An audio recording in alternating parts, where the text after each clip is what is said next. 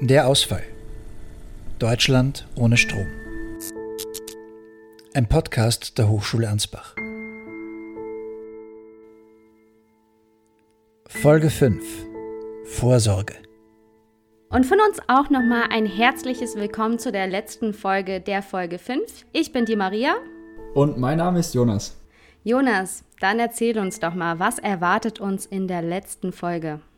Wir haben uns ja in unserer Folge mit der richtigen Vorsorge auseinandergesetzt und in dem Rahmen mit einigen Experten gesprochen. Ich für meinen Teil habe mit einem Outdoor-Experten gesprochen, wie man sich denn optimal vorbereiten kann, was man zu Hause haben soll, wie man Lebensmittel richtig einlagert. Und außerdem habe ich mit einem Betroffenen eines Blackouts gesprochen, der selbst genau weiß, wie es ist, wie man eine Woche lang ohne Strom auskommen muss. Und in meinem Teil geht es um die Ausstattung der richtigen Hausapotheke. Dafür habe ich mit der Apothekerin Irina Görzen gesprochen. Außerdem sprechen wir darüber, ob Apotheken überhaupt auf den Ernstfall eines Blackouts vorbereitet sind.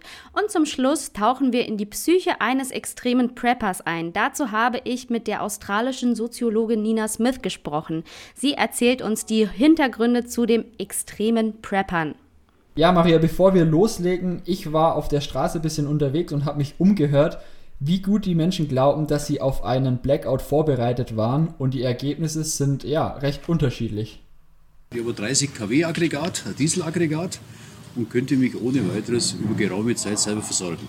Wir haben da ein bisschen äh, Lebensmittel und Wasser für ein paar Tage, genauso wie Kerzen, damit wir uns da einfach, falls es zu einem Blackout kommt, ein paar Tage autark uns am Leben halten können. Wir sind nicht darauf vorbereitet, nein. Keller haben wir, genau, aber ja gut, da hat man schon ein paar Konserven drinnen, auf jeden Fall. Aber ich würde es nicht sagen, wenn jetzt was wäre, dass wir gut darauf vorbereitet werden. Also man hört, dass die Leute tatsächlich recht unterschiedlich aufgestellt wären, wenn es denn zu einem Blackout kommen würde. Einer, der den größten Stromausfall der deutschen Nachkriegsgeschichte selbst miterlebt hat, ist der Landwirt Thomas Ostendorf aus Ochtrup. Beim Münsterländer Schneechaos 2005 sorgte das Tief Thorsten mit über 50 cm Neuschnee dafür, dass etwa 250.000 Menschen für mehrere Tage ohne Strom auskommen mussten. Und das am ersten Adventswochenende. Etliche Strommasten knicken unter der schweren Last. Aber Thomas Ostendorf hatte mehr oder weniger Glück im Unglück, denn im Sommer zuvor musste er sich für die Belüftung seiner Stelle ein neues Dieselaggregat anschaffen und somit konnte er seinen Hof mit Strom versorgen. Wie lief das damals genau ab? Man denkt ja nicht bei Stromausfall sofort an, dass das mehrere Tage dauern kann, weil normalerweise kennen wir das ja alle, dass der Strom innerhalb von ein paar Stunden dann wieder da ist. Aber durch die Nachrichten äh, verdichtete sich dann doch irgendwann mal so gegen Abend, dass der Strom nicht so schnell wieder da sein wird. Wie gesagt, bei uns lief das Notstromaggregat schon. Unser Alltag lief hier eigentlich ganz normal erstmal weiter. Ja, und dann haben wir eigentlich den ganzen Abend den Schlepper getankt, damit der, das Notstromaggregat weiterläuft. Rückblickend ist der Stromausfall beim Münsterländer Schneechaos aber dennoch erstaunlicherweise recht glimpflich ausgegangen, denke ich, kann man sagen, oder? Ja, damals war es erstmal ein großes Abenteuer. Ne? Äh, wir haben daher von Harald Schmidt noch so eine Schneekugel geschenkt bekommen, die hier im Museum steht, äh, mit so umknickenden Masten drin. Also die Leute können da ganz gut rückwirkend drauf zurückblicken.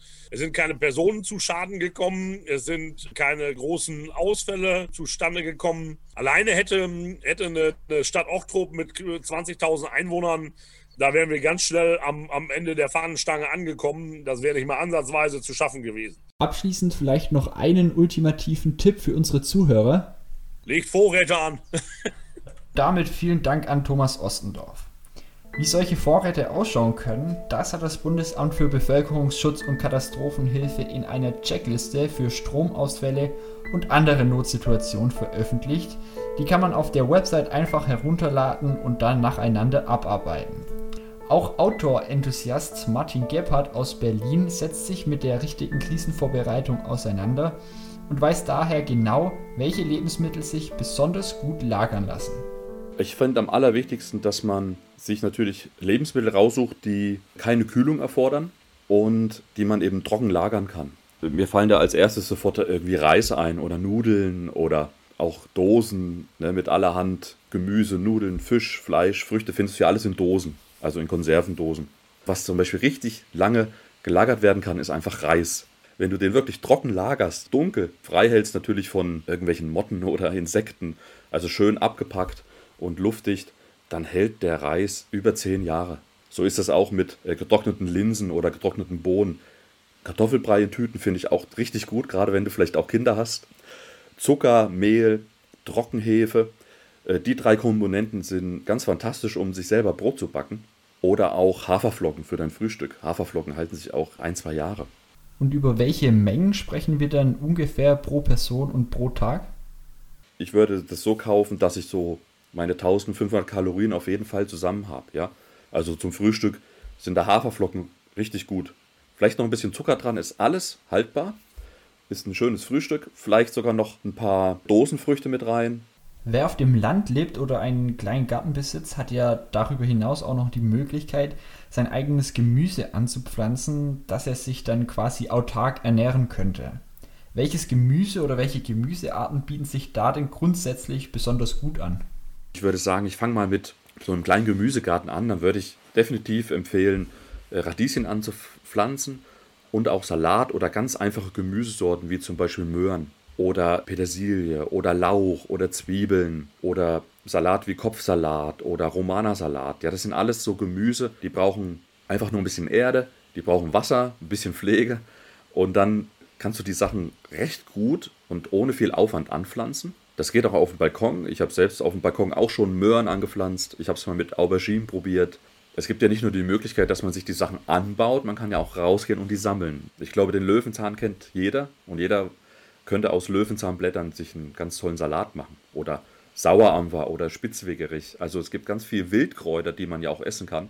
Das setzt natürlich ein bisschen Grundkenntnis voraus, dass man keine giftigen Kräuter erwischt.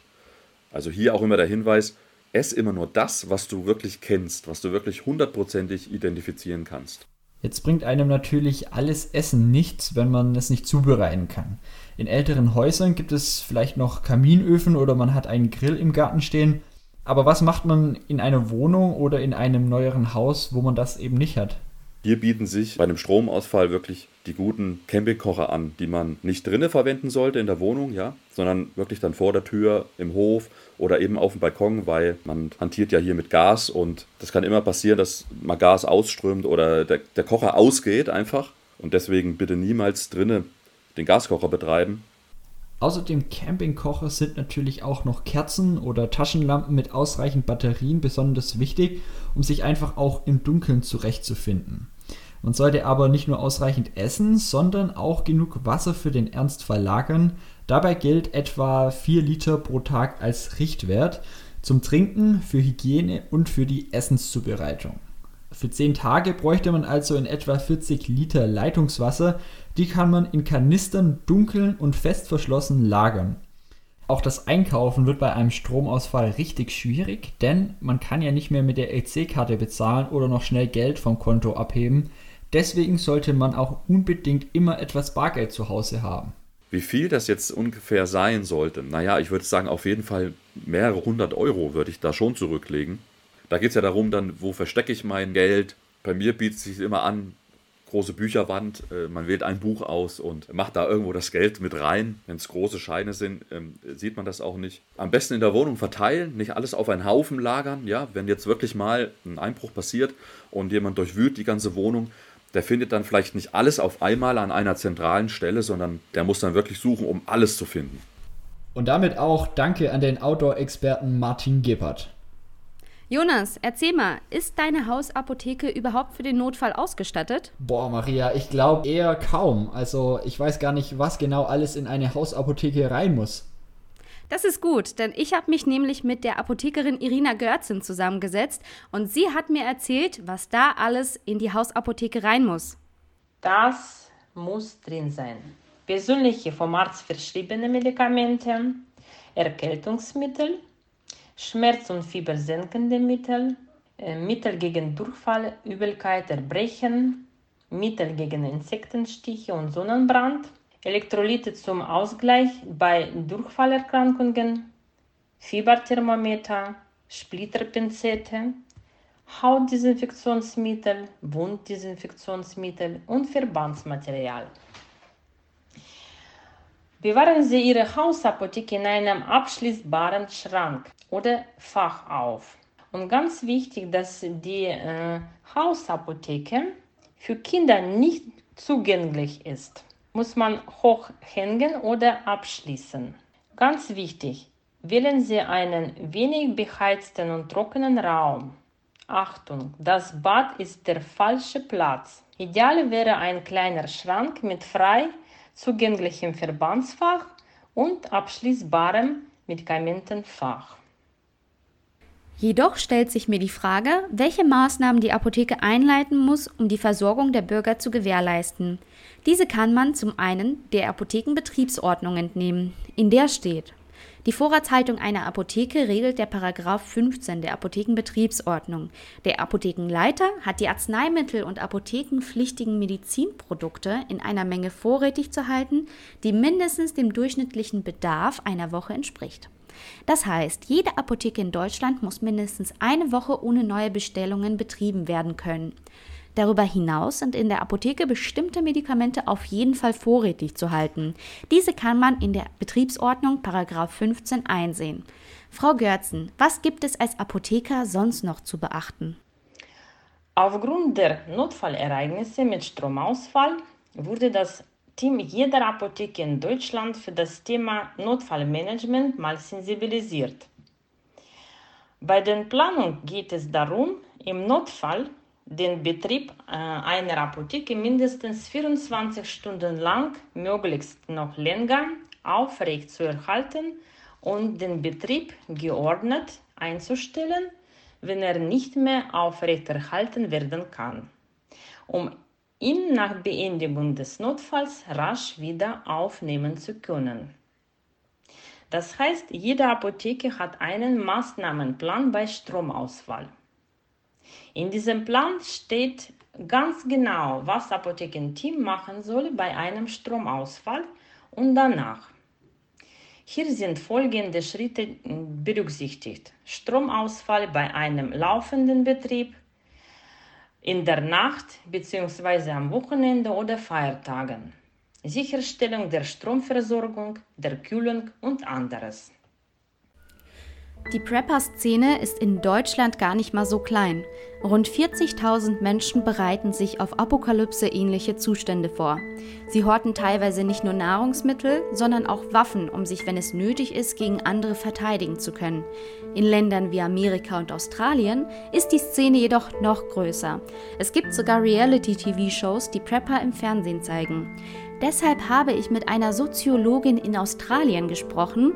Ihr Name ist Nina Smith und für die Universität Wollongong hat sie eine wissenschaftliche Arbeit verfasst rund um die Psyche der Menschen, die dem sogenannten Prepper-Wahnsinn verfallen sind.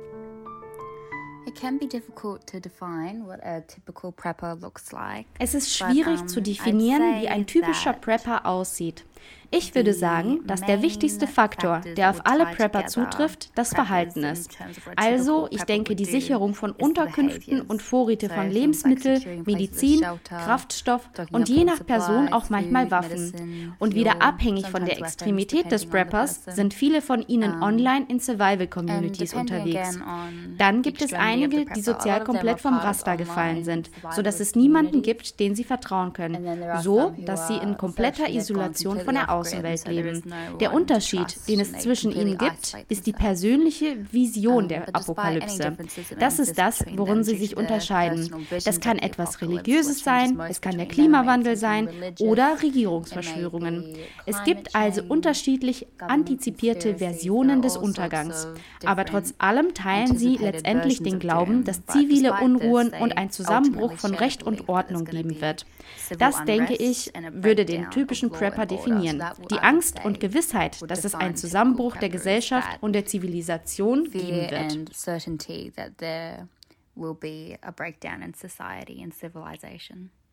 Miss Smith, welchen psychologischen Hintergrund hat dieses extreme Verhalten? We can definitely see that in the distrust Es gibt definitiv eine insgesamt pessimistische Sicht der menschlichen Natur und des menschlichen Verhaltens, dass man sich nicht auf andere Menschen verlassen kann und nur auf sich selbst angewiesen ist, dass man, wenn das Ende der Welt kommt, niemandem vertrauen kann. Daher kommt das Anhäufen von Waffen, die Pläne, andere in eine Falle zu locken und so weiter. Eine weitere Idee ist die Terrormanagement-Theorie, die mit dem Prepping-Verhalten in Verbindung gebracht wird. Dies bezieht sich also auf die Idee, dass todesbezogene Hinweise, also die den Gedanken an den Tod auslösen, uns an die Unvermeidlichkeit des Todes erinnern. Diese Hinweise können persönliche und soziale Verteidigungsmaßnahmen auslösen. Der Tod ist also unausweichlich. Und das steht im starken Kontrast zu unserem Wunsch zu überleben, denn es ist eine fundamentale Bedrohung für das menschliche Selbst. Und so kann sich angesichts der Hinweise auf den Tod und der Ängste und Ungewissheit des Todes ein Hilfsmittel manifestieren, um die eigene Umgebung zu kontrollieren, sodass man diese Angst potenziell abpuffern kann.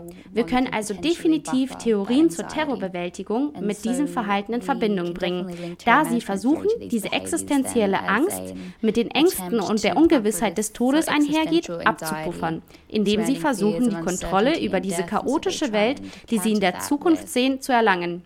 Allerdings gibt es keine schlüssigen Beweise für diesen psychologischen Hintergrund. Es gibt also noch eine Menge Forschung zu tun. Bei meiner Recherche habe ich mich gefragt, ob man diese extremen Varianten von Prepping psychologisch behandeln kann und musste Folgendes feststellen. Prepping ist kein medizinischer Zustand, denn es existiert kein Diagnosetool, um Prepping festzustellen. Man kann aber sagen, dass Prepping das Ergebnis von zwanghaften Störungen und Angst ist. Das sind wiederum Zustände, die diagnostiziert werden können, und dafür kann man wiederum Hilfe bekommen.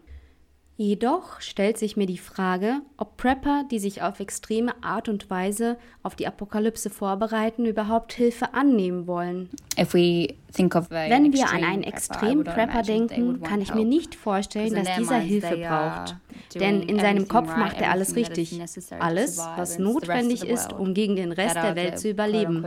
Menschen, die ihn als verrückt bezeichnen, werden am Ende eines Besseren belehrt und merken, dass er die ganze Zeit über Recht hatte. Wenn es also der Fall wäre, dass es eine Art von Zustand gibt, der dieses Verhalten beeinflusst, denke ich, dass viele keine Hilfe wollen würden, weil sie einfach nicht glauben, dass sie sie brauchen. Von mir auch ein herzliches Dankeschön an Frau Görzin und Miss Smith. Ja, und nun sind wir auch schon am Ende unseres Podcasts angekommen. Wir hoffen, es hat euch auch gefallen. Uns hat das Projekt mega viel Spaß gemacht und vielleicht hören wir uns ja beim nächsten Mal wieder.